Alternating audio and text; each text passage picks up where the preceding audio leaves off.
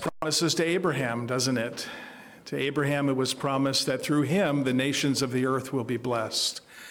And our uh, gospel mandate, as Jesus gives it in the book of, or the end of the book of Matthew, and certainly we see it again in Acts, is based on that very truth that it's not only for one nation, it's for all the nations of the earth. So we're talking about Abraham. We're continuing our study in Romans chapter 4. If you'll turn to Romans chapter 4 tonight, we are in the all important fourth chapter of the book of Romans. I say all important because it is the place where the Apostle Paul begins to argue very, very carefully for the truth of the gospel against those who would try to argue that our right standing before God, whether Jew or Gentile, would have something to do with our own works, our own effort. Is the gospel or the good news to sinners something that says you can work hard and do your very best, or that you must be a member of a particular group, or that you must try hard to obey God's law and hope that you will be good enough when you stand before Him on the day of judgment? Or is the gospel and good news something far, far different?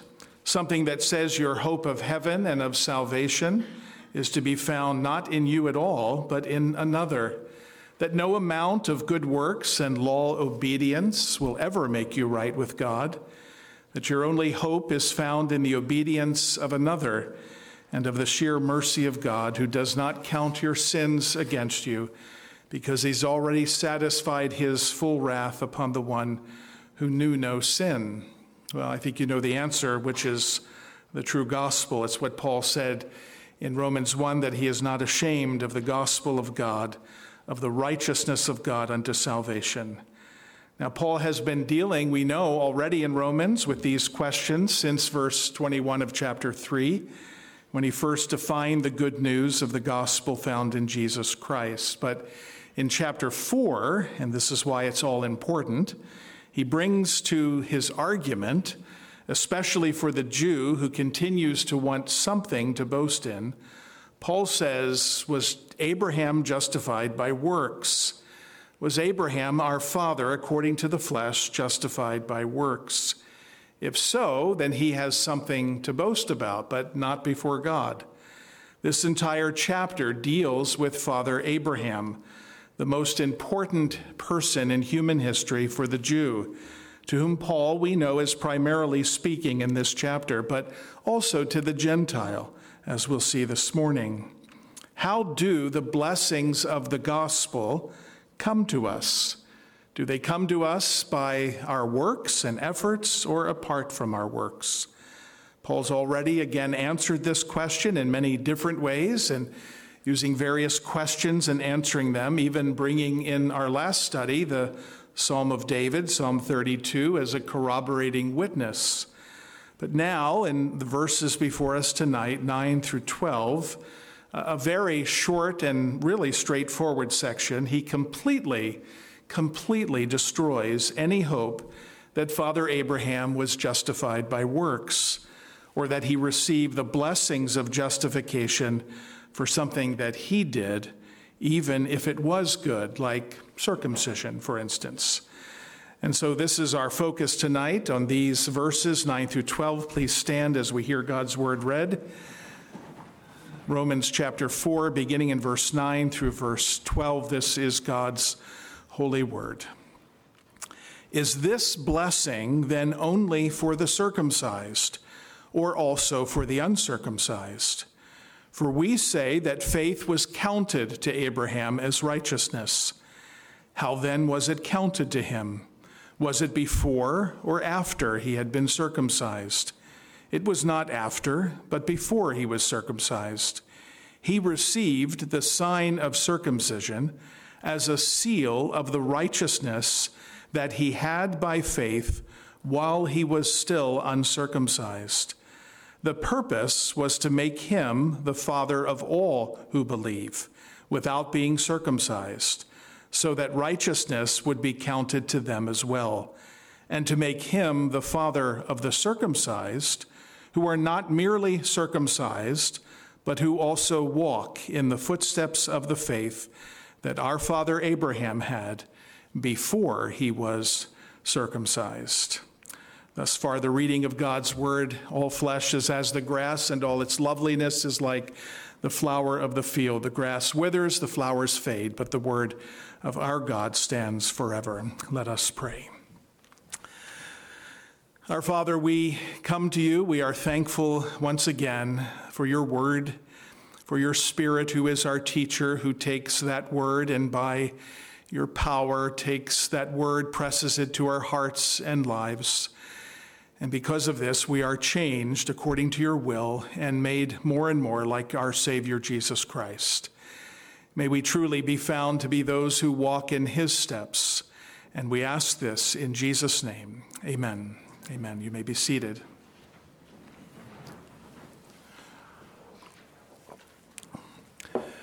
Dr. Guy Waters is a professor at Reformed Theological Seminary in Jackson, Mississippi. He wrote a little booklet, very helpful, called The Christian's Pocket Guide to Being Made Right with God.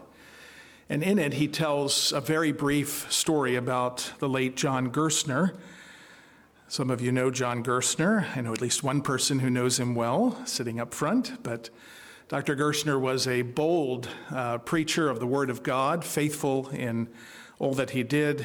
Uh, he tells this story. He says Dr. Gerstner was once giving a talk on the Bible's teaching on justification. A reporter for the local newspaper was present and wrote a story about that talk. Much to Dr. Gerstner's surprise, the story reported that the subject of his talk had been just a vacation. Well, he didn't talk about vacations, of course. This humorous story tells us, reminds us that uh, the natural man does not understand the things of the Spirit. But I think it's also true, especially in our day and in the broad evangelical church, that there may be many, many among those who profess to be followers of Jesus Christ who would not be able to define what the term justification means according to the Bible. It's a sad state. I think it speaks to what Pastor Fisher was speaking about this morning when he talks about the importance of ministers of the gospel continuing to command and teach these things or the doctrines of our faith. In that little booklet, Dr. Waters goes on to say justification is an act, it's a verdict. What is God declaring about the justified person? He is declaring two things. First, all of our sins are pardoned. Even though we are guilty of sin, God forgives us. And second, we are righteous persons now through the merit and righteousness of Jesus Christ counted to us.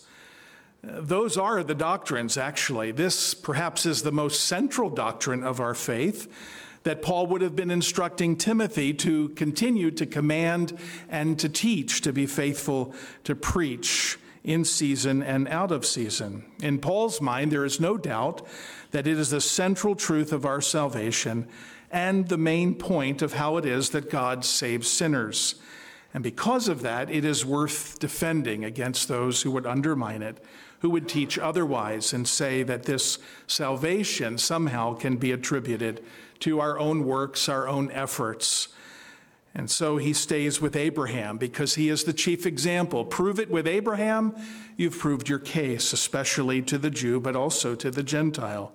And he asks in these verses and answers some very, very important questions so that he might make it explicit and clear in the way that God truly justifies sinners like you and like me. And so we're going to look at these verses under three headings. First, an important question that he asks. It's a very important question. You can see it in verse 9.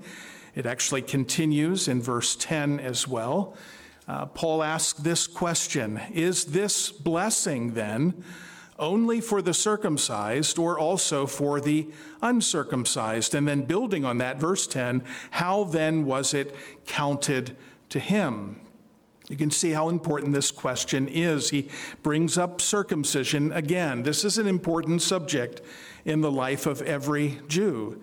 It is what Abraham was commanded to do, as we read just a few minutes ago from Genesis chapter 17. It is called literally the covenant that God made with Abraham and with his descendants after him.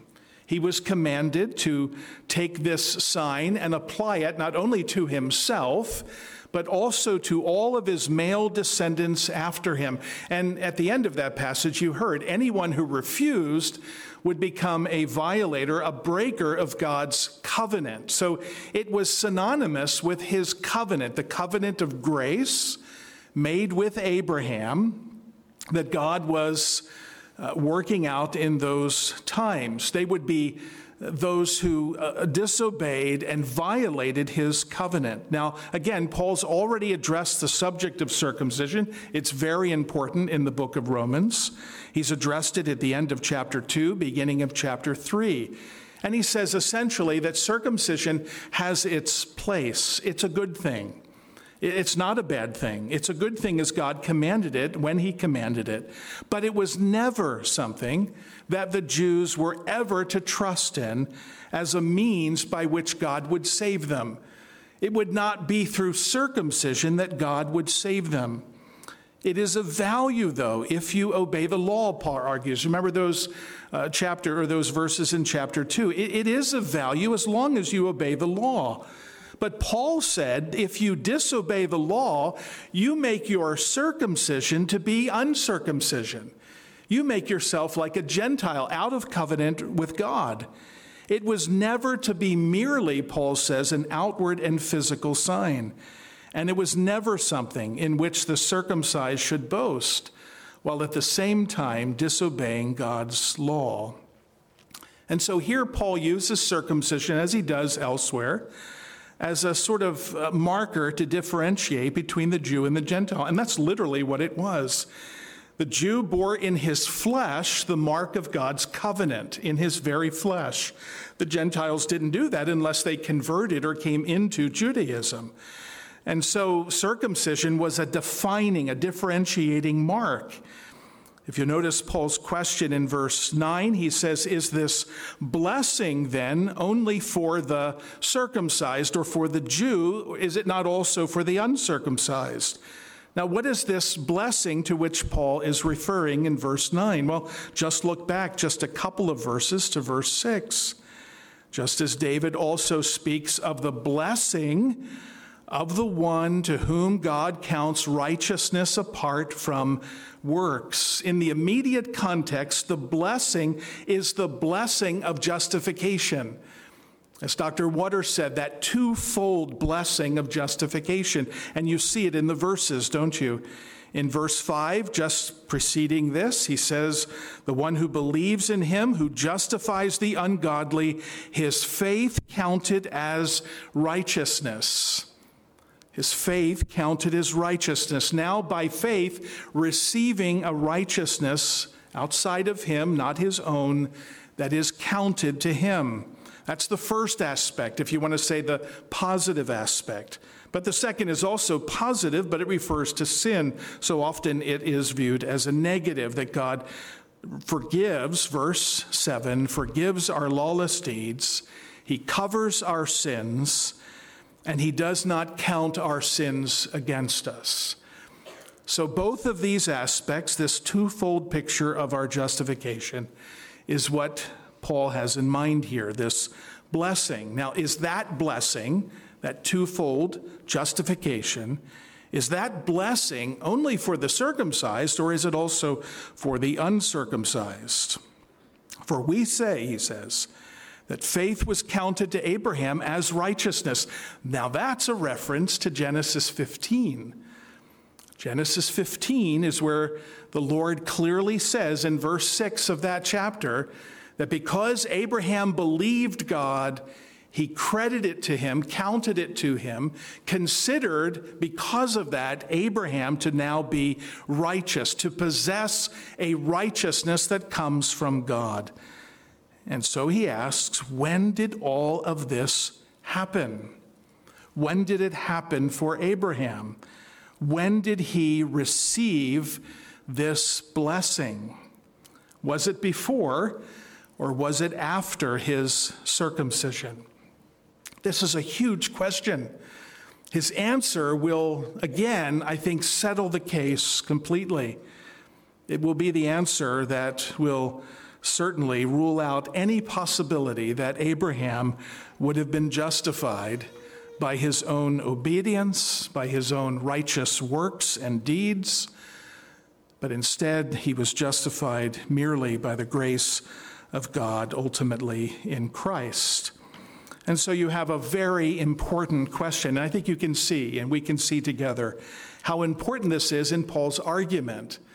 He's trying to establish this truth that Abraham was justified apart from the works of the law.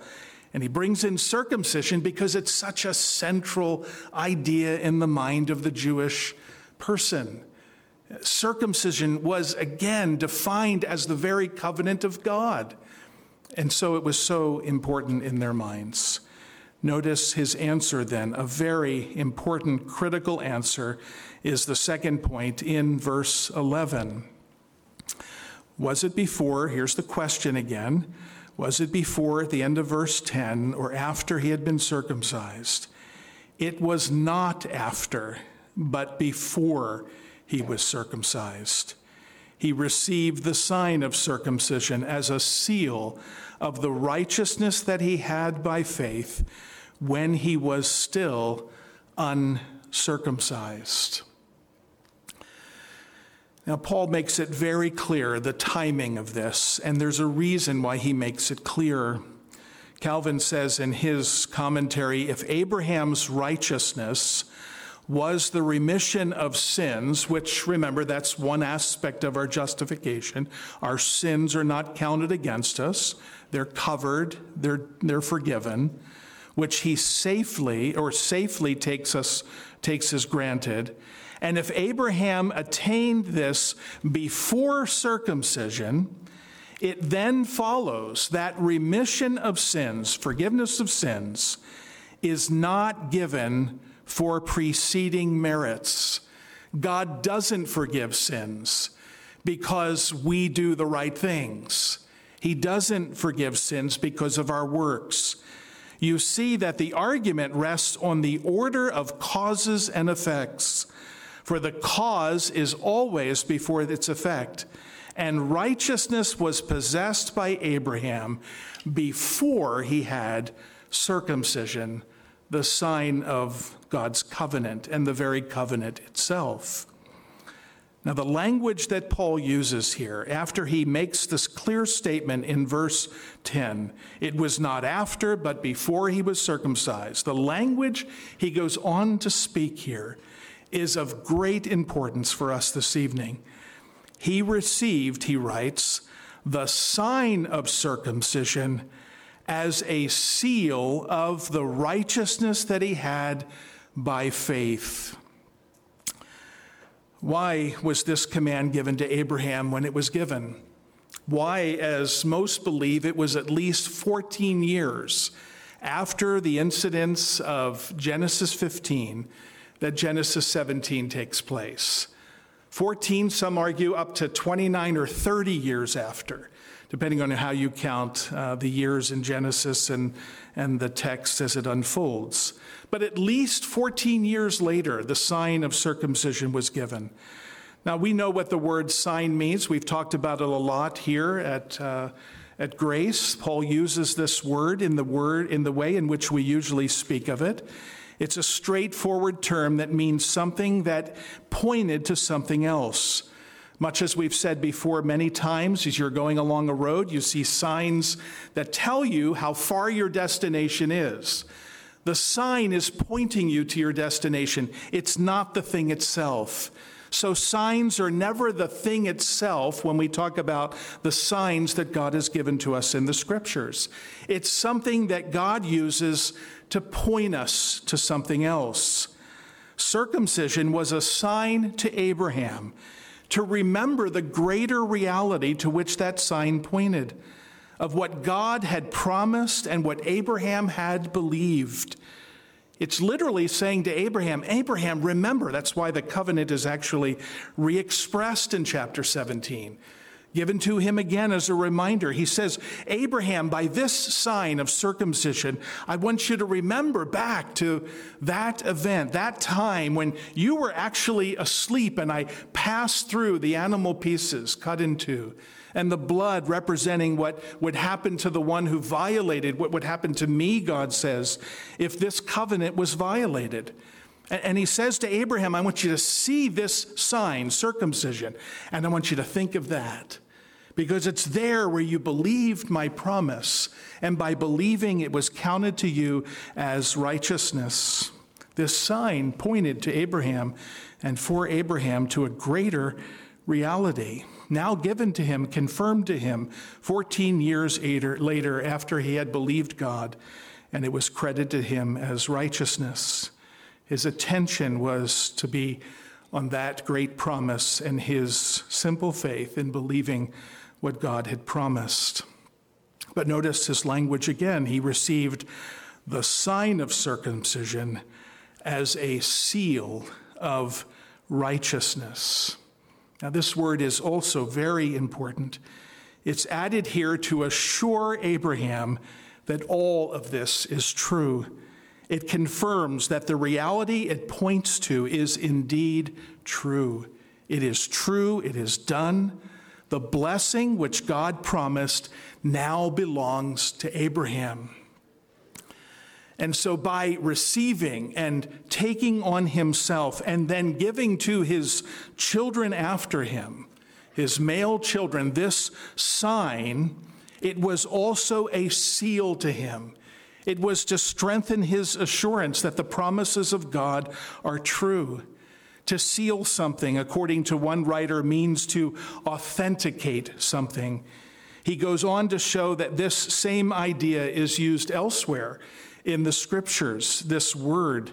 For instance, in John chapter 6, verse 27, Jesus says these words Do not work for food that perishes, but for the food that endures unto eternal life, which the Son of Man will give to you.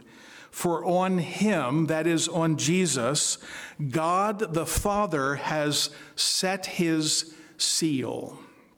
Same word, same idea. All commentators agree that what Jesus is referring to there is his own baptism when he was publicly sealed by the Holy Spirit as it descended upon him like a dove at his baptism to equip him, to send him forth into his earthly ministry, to do all that the Father had given him to do. The word is also used about us who are believers in Ephesians 1, verse 13 and 14, in a very similar way with respect to God's seal upon us. Speaking of the Holy Spirit's work, Paul writes, In him, that is in Christ, you also, when you heard the word of truth, the gospel of your salvation, and believed in him, were sealed with the promised Holy Spirit, who is the guarantee of our inheritance until we acquire possession of it to the praise of his glory. So, this sealing by the Holy Spirit, in our faith and believing in him, we were sealed by the Holy Spirit we were affirmed to possess the very things that God had promised to us that we have believed and received by faith. What God means here, one writer says, is that in circumcision, God was giving to him a sign to authenticate or seal the imputation of righteousness to him when he believed many years beforehand. So you see what God is doing, and you see why it's so important in the argument. The normal Jew of, G- of Paul's day would have said, Abraham was saved ultimately because of his obedience to what God commanded, including circumcision, including offering his son Isaac in that test that God would bring in chapter 22. That this is the way in which Abraham earned and secured for himself the righteousness which the scriptures say that he possessed. If that's the case, Paul says, then none of it makes sense because Abraham was justified before he was circumcised, 14 years plus before. While we might say he was, as a Gentile, uncircumcised. And so you can see in just a moment, he's going to make application of this and tell us why it is that God chose Abraham, justified Abraham prior to circumcision, apart, separate from circumcision, and then gave to Abraham as a sign and a seal of what God had already accomplished, what Abraham had believed, so that Abraham would be reminded and assured that what God promised was true. It's very, very important what's happening here. And Paul knows the impact it has on the argument that he's making in these verses. And certainly the readers would understand it as well. That leads me to the third point, which is again this remarkable purpose. Why did God do it this way? The purpose was though, so that Abraham, and you read it in the text, the purpose was to make him, Abraham, the father of all who believe without being circumcised. So that's the Gentile. That's remember Paul's argument. That's what he means. He means the Gentile. So that righteousness would be counted to them as well. It's not just for the Jew. Go back to the question in verse 9. It, it's not only for the circumcised, it's also for the uncircumcised. Because Abraham was uncircumcised when he was justified before God. He doesn't stop there. And to make him the father of the circumcised, who are not merely circumcised, but who also walk in the footsteps of the faith that our father Abraham had before he was circumcised, so that he might be the father of all who believe, that he might be your father and my father of all who believe, Jew or Gentile alike. What a powerful argument. What a, an argument that I think ends all discussion with respect to Abraham's own justification, that it was clearly apart from his works, unrelated to this uh, sacrament, if you will, or this ordinance of, uh, of circumcision as used in the Old Testament as a sign and seal of God's covenant. That was later. Abraham was justified before all of that because it was merely by faith, by believing, because it is impossible to please God apart from faith. And Abraham believed, and it was accounted to him to righteousness. Now, as you think about the bigger picture, of how the Jew in Abraham's day, or I should say Paul's day as he's writing this, how the Jew would have thought about these things. There are many places in his own letters, as well as in the accounts that we have in the Gospels regarding the Jewish mindset with respect to Abraham and how they claimed to be children of Abraham merely by ethnic descent. One of the most famous, and I think one of the most important, is in John chapter 8 this teaching that Abraham is the father of the faithful, or of the faith filled, if you will, was the focus of really one of our Savior's most important interactions with the religious leaders of his day. At the end of this account in John 8, you remember he, he is uh, threatened by them. They take up stones to kill him because they knew exactly what he was saying at the end when he said, Before Abraham was, I am. That's what he said. That's why they took up stones. But before all of that, he has this amazing interaction with them as he speaks to them ultimately about Abraham. You see, the assumption in his day was that all Jews descended from Abraham were God's people, chosen for the blessing because they were physically descended from Abraham according to the flesh. This would have been Paul's view prior to his conversion. He understood the same. And it's what Paul is dealing with, the same idea and mentality in Romans 4, verse 1 and following, when he writes, Abraham, our forefather according to the flesh. In John 8, this is the interaction. I'm not going to read it all, it's, it's rather lengthy, but I want to give you the highlights. He's talking to the Jews who had believed him. And he says, If you abide in my word, you are truly my disciples, and you will know the truth, and the truth will set you free. They answered him, Well, we are the offspring of Abraham, and we've never been enslaved to anyone. How then can you tell us you will become free? And then he goes into this teaching with regard to sin and being a slave of sin. And he says this I know in verse 37 that you are offspring of Abraham, yet you seek to kill me because my word finds no place in you. I speak of what I have seen with my father, and you do what you have heard from your father, small f. Now, things are getting a little tense here because I think they begin to understand where he's going. And they challenge Jesus and say, Abraham is our father. And Jesus said, If you were Abraham's children, you would be doing the works Abraham did. But now you seek to kill me, a man who has told you the truth that I heard from God. This is not what Abraham did. Later, you are of your father, small f, the devil, and your will is to do your father's desire. That is a critically important time in the life of our Savior. They will take up stones to kill him based on what he says later, but this is bad enough, if you will, if you will. But you see the connection to what Paul is dealing with in Romans 4. We are children of Abraham. We're his descendants. We have right to the blessing. God has given us the blessing because we're the children of Abraham. But Paul says, no, has nothing to do, nothing to do at all with your works or being literally the descendants of Father Abraham. It is the one who believes what God has promised, that God will then count righteousness to them.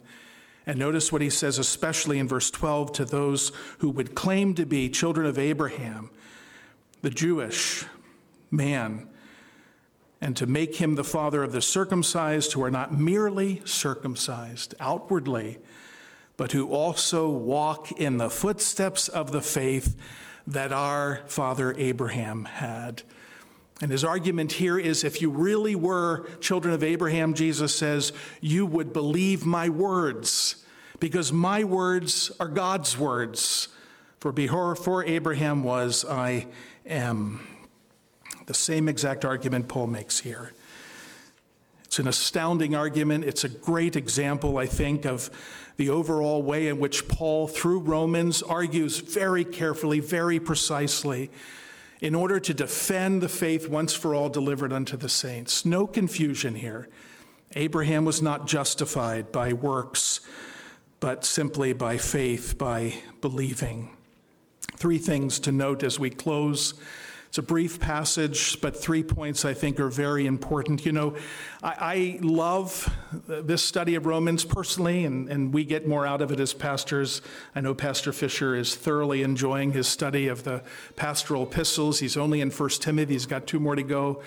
Well, we, we as pastors, we love working through this, and I particularly love seeing the Apostle Paul's careful argumentation throughout this book of Romans. Some people may not like it as much as I do, but I thoroughly enjoy learning how Paul argues so, so faithfully to defend the truth once for all delivered unto the saints.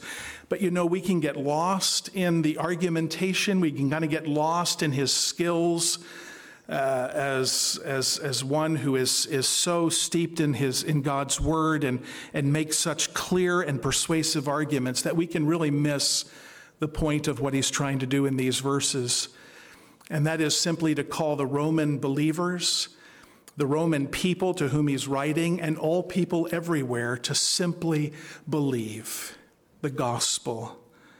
To simply believe. This is a call it's not merely an argument, it is a call to simply believe what God has promised. That's what he's talking about Abraham. Abraham believed God. That's the language of Genesis 15:6. Abraham simply believed God. It means to take him at his word.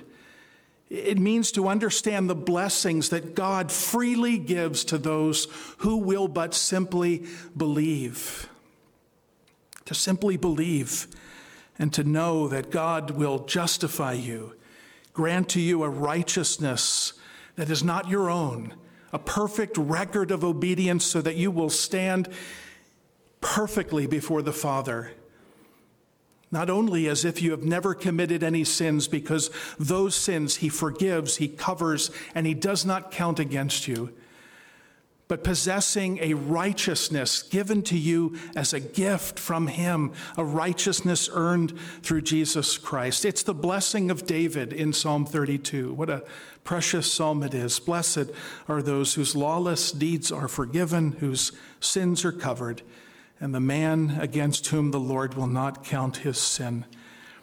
Have you tonight, as you sit here, no matter your age, you need to understand the simplicity of Paul's overall argument, and that is a call to simple faith in believing God.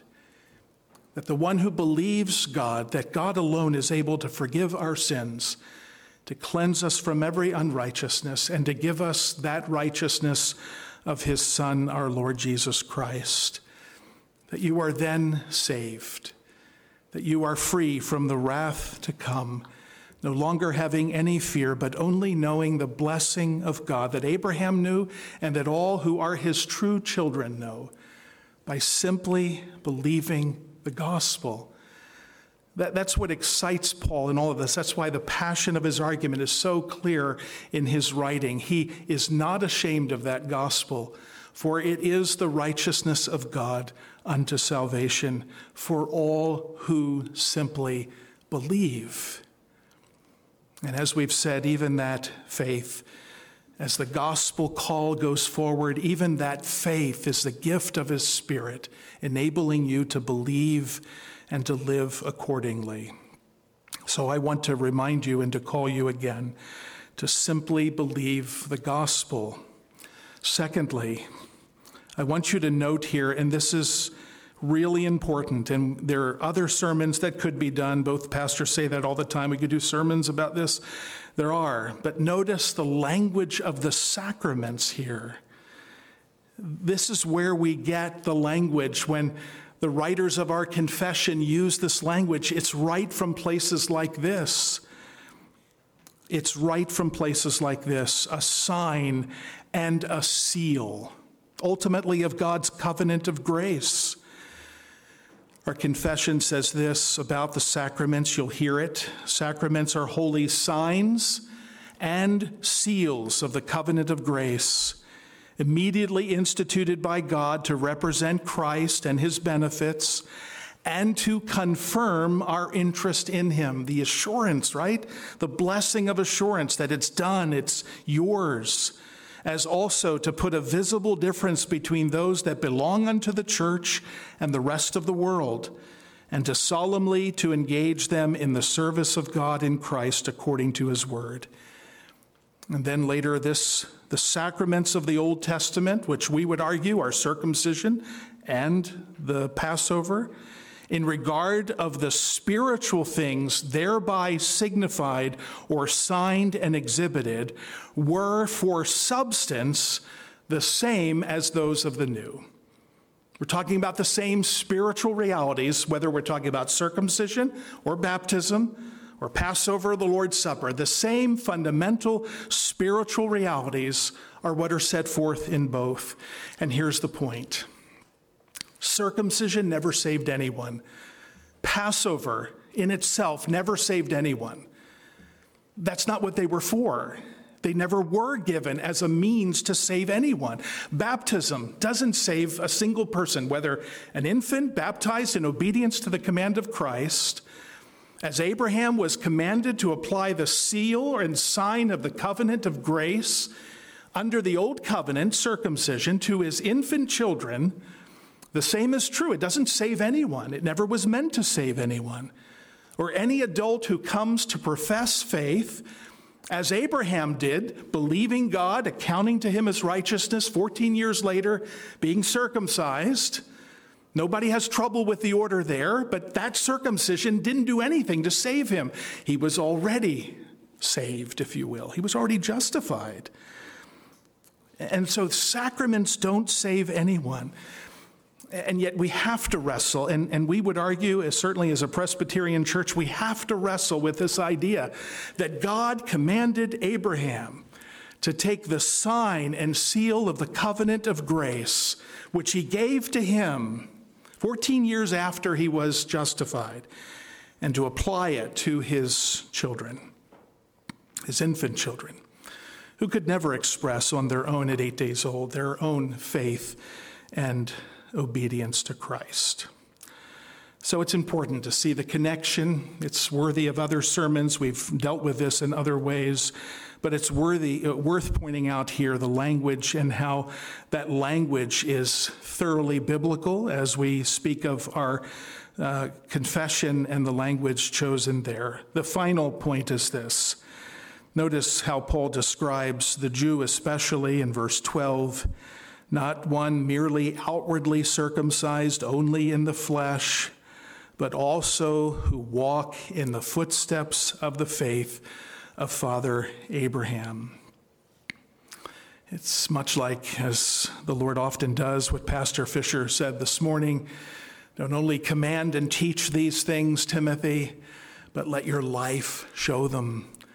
It's not merely in the teaching of these truths, in the defending of these truths.